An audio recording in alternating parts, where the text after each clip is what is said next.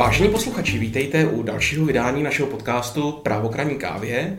Eh, ve studiu dnes vítám Martinu Javorovou, advokátku z PRK Partners a eh, odbornicí na právo eh, pojišťoven, především potom na pojistné smlouvy. Martino, vítej, ahoj. Ahoj Martine, děkuji za pozvání. Tak a my bychom si dneska měli povídat o takzvaných free pojistkách, což se troufám tvrdit, že není úplně obecně známý pojem. Tak jestli bys nám na začátku mohla přiblížit, co to vlastně taková free pojistka je. Je to velice zajímavý koncept. Je to v podstatě určitý typ skupinového pojištění. Mm-hmm. A v podstatě jde o to, že je uzavřená pojistná smlouva mezi stranami pojistné smlouvy, kterými jsou pojišťovna a pojistník, mm-hmm. ale vstupuje do toho ještě třetí osoba, pojištěný, a, a ta jeho rizika nebo ta jeho nebezpečí jsou pojištěna. Takže vlastně nejde o pojištění pojistníka, ale té třetí osoby mm-hmm. pojištěného. A jak jsem říkala, je to určitý typ skupinového pojištění. A tím skupinovým pojištěním můžete mít pojištěný buď třeba uh, movité věci, mm-hmm. kdy typicky to flotilové pojištění začínalo na opravdu pojištění flotil ano. automobilových, kdy jeden vlastník vozového parku si uzavřel pojištění na, nebo jakoby pod jednu pojistnou mm-hmm. smlouvu dal, uh, pojistil všechna ta vozidla z toho voziva, vozového mm-hmm. parku a měli pojištěný buď to na po odpovědnost provozu vozidla nebo na havarijní pojištění. Mm-hmm. A tím tou skupinou nemusí být nejen, jenom majetek nebo uh, movité věci, ale tou skupinou může být i, mohou být i osoby. Mm-hmm. Takže jakoby skupinové pojištění osob uh, může být v případě, kdy uh, ty osoby jsou členy, nebo podle nějakého kritéria spadají pod nějakou skupinu. Mm-hmm. Třeba to může být uh, školní, školní mm-hmm. výlet na Karlštejn. Všichni žáci v té skupině, a kteří jedou na Karlštejn, tak jsou pojištění v jednou, jednou hromadnou skupinovou pojistnou smlouvou. Mm-hmm. A pak je tady ještě další možnost skupinového pojištění a to je ten typ, o kterém my se budeme dneska povídat blíže. A to je uh, skupinové pojištění, do kterého ten pojištěný vstupuje dobrovolně a aktivně nějakým mm-hmm. způsobem. A to, typicky se jedná o případ, kdy já si chci vzít úvěr, chci si koupit byt, ano. vezmu si... To jsi ale nevím. nevybrala úplně nej, nejlepší čas na to. to je pravda, to je pravda, to už jsem promeškala. a chtěla bych si na to vzít uh, úvěr, a který mi poskytne banka a ta banka má samozřejmě zájem na tom, abych já ten úvěr řádně splácela. Mm-hmm.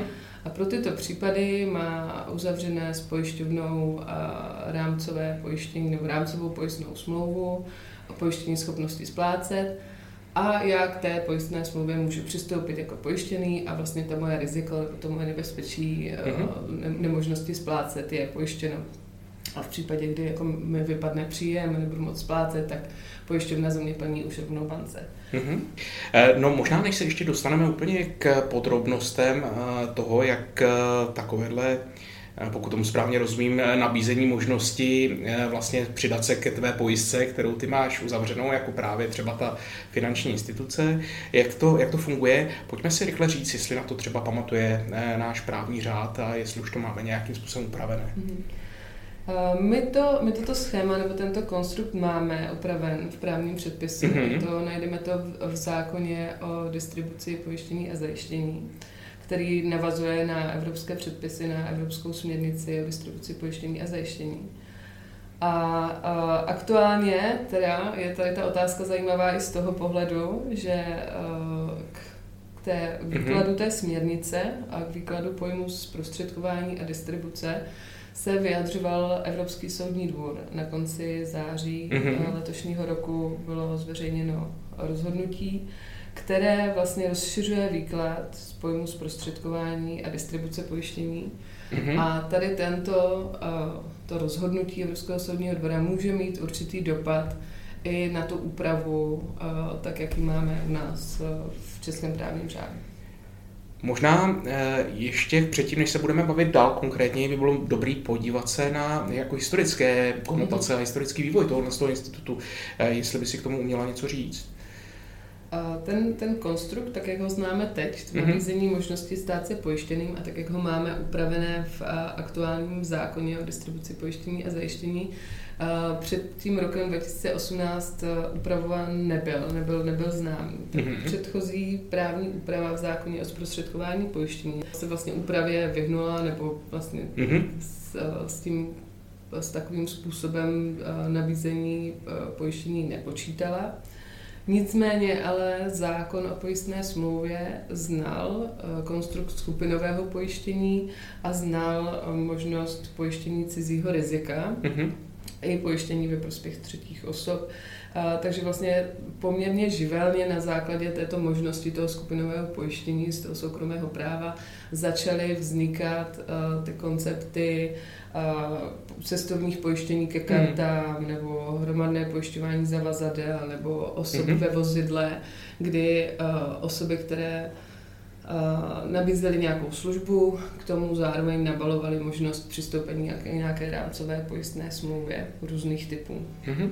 A když bychom vlastně srovnali ta, ta flotilová pojištění s pojištěním individuálním, tak z pohledu toho pojištěného se v podstatě až tolik neliší. Mm-hmm. A v podstatě je mu poskytovaná nějaká pojistná ochrana, mm-hmm. ale neliší ale až do určitého momentu no. a to je vlastně ta dispozice s tou smlouvou. On ten pojištěný není stranou té smlouvy, nemůže ne, nemohl v některých případech ani se na ty nároky z té smlouvy, na to pojistné plnění třeba sám dostat bez mm-hmm. pomoci toho, toho pojistníka.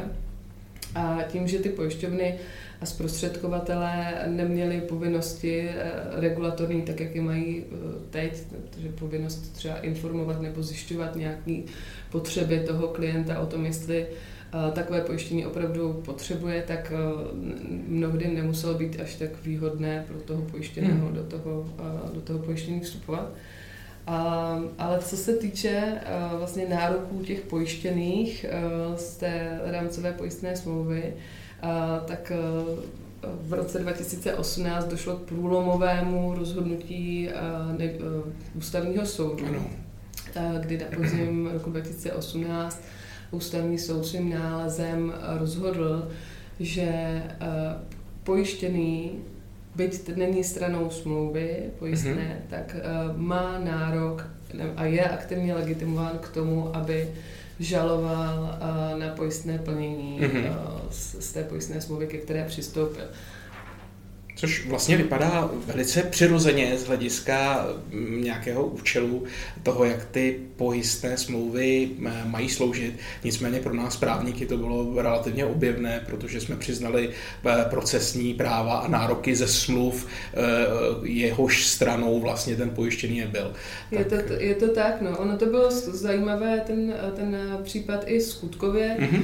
Tam šlo o to, že, že klientka si chtěla koupit nemovitost, vzala si hypoteční úvěr u banky a k tomu úvěru se připojila vlastně v rámcové pojistné smlouvě pro případ smrti či invalidity. A mm-hmm. oprávněnou osobou právě z toho pojistného plnění byla přímo banka, mm-hmm. kdy vlastně ta klientka dala souhlas k tomu, že pokud se teda něco stane, pokud nastane teda ta pojistná událost, ona bude jako uznána třeba invalidní, tak to pojistné plnění půjde přímo od pojišťovny k té bance, tam nebude ten mezistupeň ona.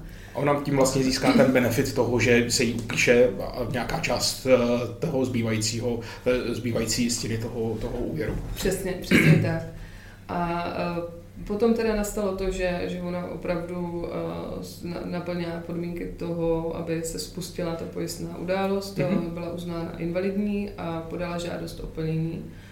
A nicméně pojišťovna tu žádost odmítla z tvrzeného důvodu, že, že ta klientka poskytla chybné informace o svém zdravotním stavu mm-hmm. při vstupu do toho pojištění. A nastal ten moment, kdy banka řekla, dobře, tak teda nejsou splněny podmínky a už to dál neřešila a hmm. po, po klientce pořád požadovala plnění nebo splátky toho, toho úvěru. A nicméně on, klientka se s tím nespokojila a sama teda žalovala pojišťovnu a všechny vlastně stupně, ta, sou, naše soudní stupně jí to odmítali, včetně nejvyššího soudu, říkali, že, že ona ale není stranou pojistné mm-hmm. smlouvy, tudíž nemůže s tím disponovat, je vlastně předmětem toho pojištění, není, není jako oprávněnou stranou. Mm-hmm. Až teda ten uh, ústavní soud uh, jí tady v tom pomohl a uznal, že byť teda není stranou smlouvy, tak logicky jako spotřebitel má zájem na tom, aby bylo plněno, aby bylo mm-hmm. prokázáno, jestli eh, se má nebo nemá plnit. Respektive právě on má ten zájem nejsilnější. přesně, přesně tak.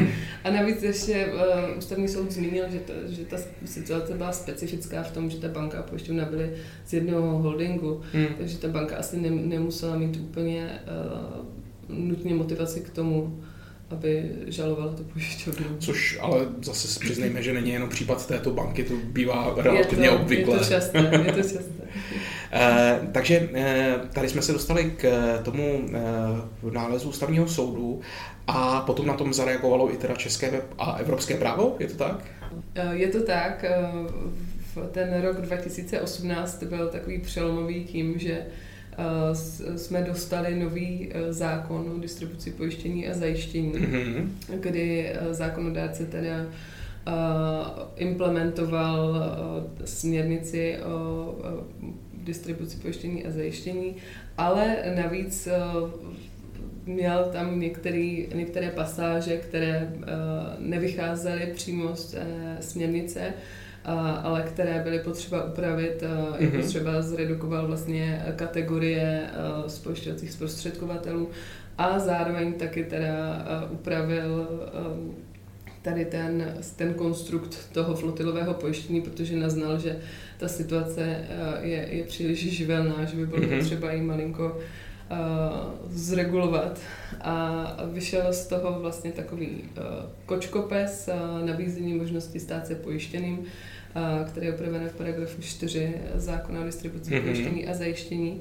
A oficiálně tedy ten, kdo nabízí možnost stát se pojištění, ten pojistník, třeba ta banka, není zprostředkovatelem, to znamená, že se nemusí uh, registrovat v registru České národní mm-hmm. banky, ale zároveň částečně ten režim zákona se na něj použije a má uh, určité povinnosti a omezení, která musí splňovat, některá teda jenom přiměřeně, ale, ale opravdu tam pod tomu zákonu částečně podléhá. Mm-hmm.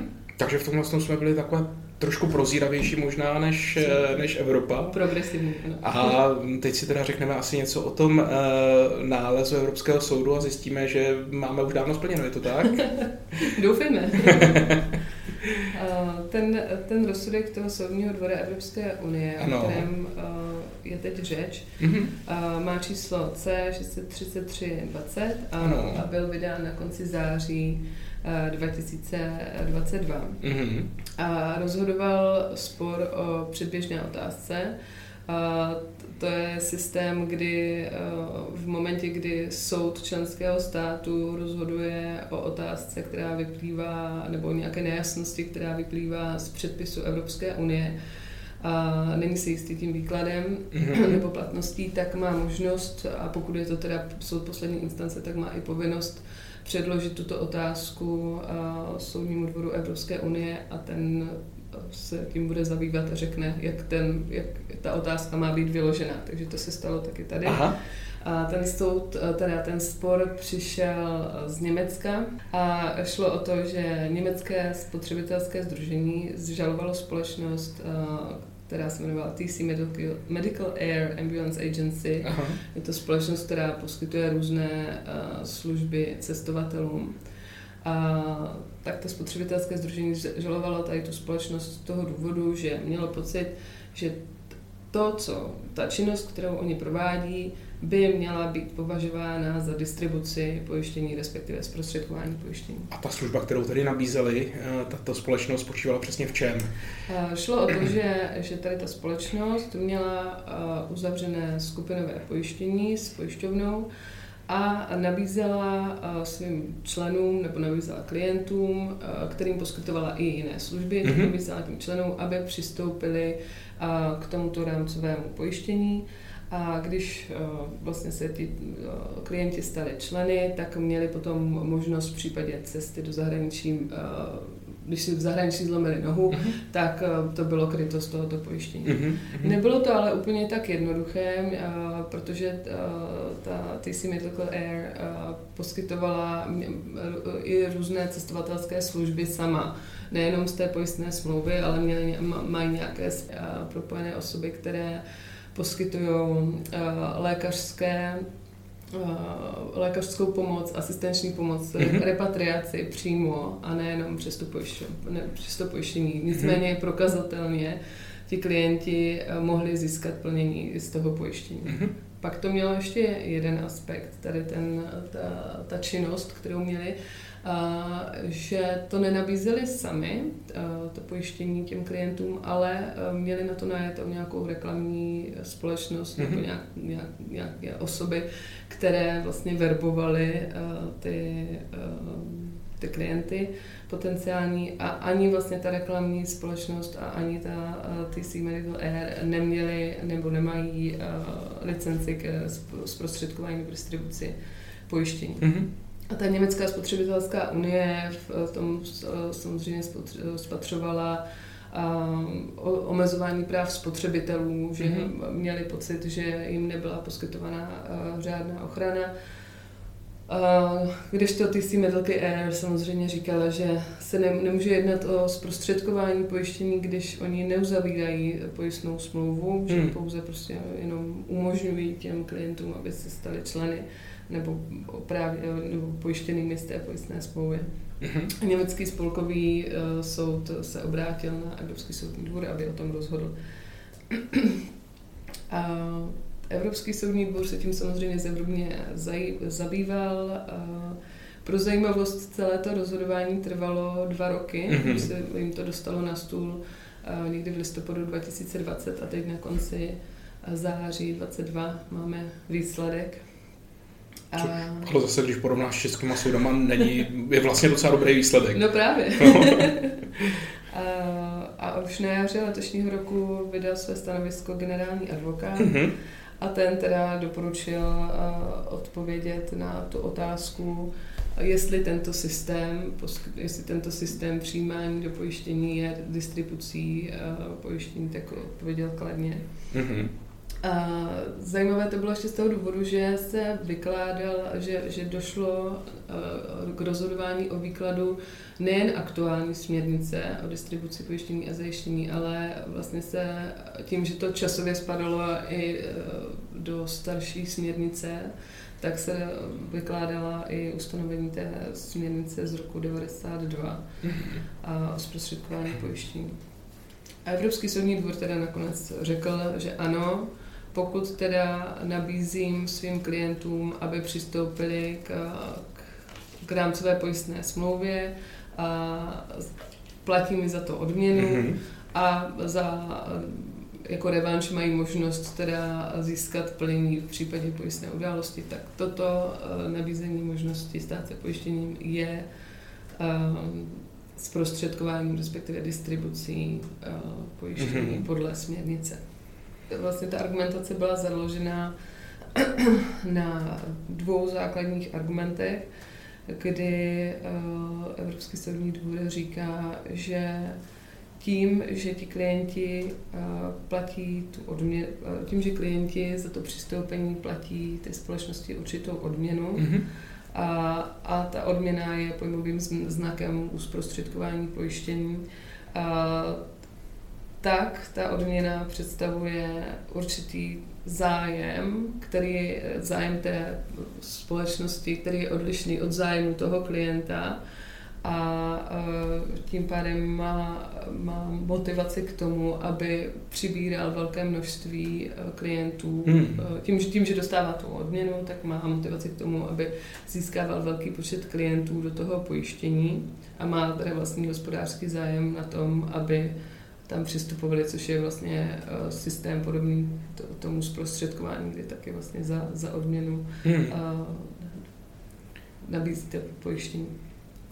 Eh, Chápu. Eh, jaký to má tedy dopad eh, na nás? Protože chápu, že na jednu stranu my už to nějakým způsobem upravené máme a na, druhém, na druhou stranu ještě navíc se jedná teda o rozhodnutí, které se přímo netýká České republiky. Nicméně vzhledem tomu, že je to eh, z Evropské unie, tak předpokládám, že i pro nás to bude nějak závazné.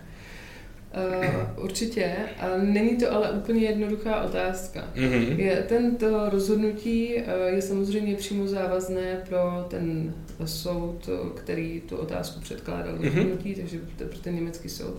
Ale také je to uh, závazné pro všechny soudy členských států v momentě, kdy rozhodují o podobné otázce. Hmm. Takže v momentě, kdy se jedná o implementaci směrnice, ten stát má tu směrnici implementovanou, hmm a ta otázka je uh, jakoby stejná nebo podobná to, co se rozhodovala v tomto, v tomto řízení, tak by měl ten soud uh, rozhodnout stejně nebo v, sou, v souladu s tím mm-hmm. výkladem, jak ho položil Evropský soudní dvůr. A zároveň, pokud by byla uh, legislativně pokud by legislativně neodpovídala ta, ta úprava v tom členském státě tomu, jak byl nastolen ten výklad, tak by i legis, muselo dojít k legislativní změně hmm. a souladění k tomu, k tomu výkladu. No, z toho, co jsi teda říkala před chvílí, tak já vnímám, že my to sice upravené máme, zároveň si ale říkala, že e, ten paragraf 4 zákona o distribuci pojištění a zajištění vlastně e, i, nes, i stanovuje, že když distribuuješ možnost stát se pojištěním, tak nejseš vlastně distributorem ve smyslu uh, eh, ZDPZ toho zákona. Uh, je co to, to teda pro nás vlastně znamená? Je to tak, no a myslím, že, myslím si, že to je ten důvod, proč ta otázka není úplně jednoduchá, co, co s tím teď bude a jak s tím uh, zákonodárce uh, naloží, Aha. protože my v podstatě uh, nějakou regulaci máme, máme zajištěno, aby eh, pojištěný dostával eh, informace, aby nějakým způsobem byla zajištěná odbornost přiměřená těch, mm-hmm. těch poskytovatelů nebo těch, těch osob, které nabízí možnost stát se pojištěným. Um, ale zároveň pořád to není uh, stejná ochrana nebo stejná regulace, jako je mm-hmm. u mhm. ostatních typů zprostředkovatelů, kteří jsou registrovaní. Je, vlastně zvláštní, když nad tím přemýšlím trošku nahlas, tak eh, ten Evropský soud, eh, respektive soud Evropské unie, o tomhle tom rozhodoval především o těch soukromoprávních aspektech a vlastně trošku se vyhnout té regulatorice. To znamená, i z toho, co říkáš, mi přijde, že vlastně ty věci, které v tom rozhodnutí padly, jsou u nás do značné míry řešeny, protože u nás, když distribuješ pojištění, zajištění, respektive možnost stát se pojištěným, tak máš povinnosti předkládat přes smluvní informace, zjišťovat mm. uh, tu takzvanou need analýzu, respektive potřeby uh, a rizika, kterým ten klient čelí. A takže vlastně tady v téhle té části jsme relativně OK.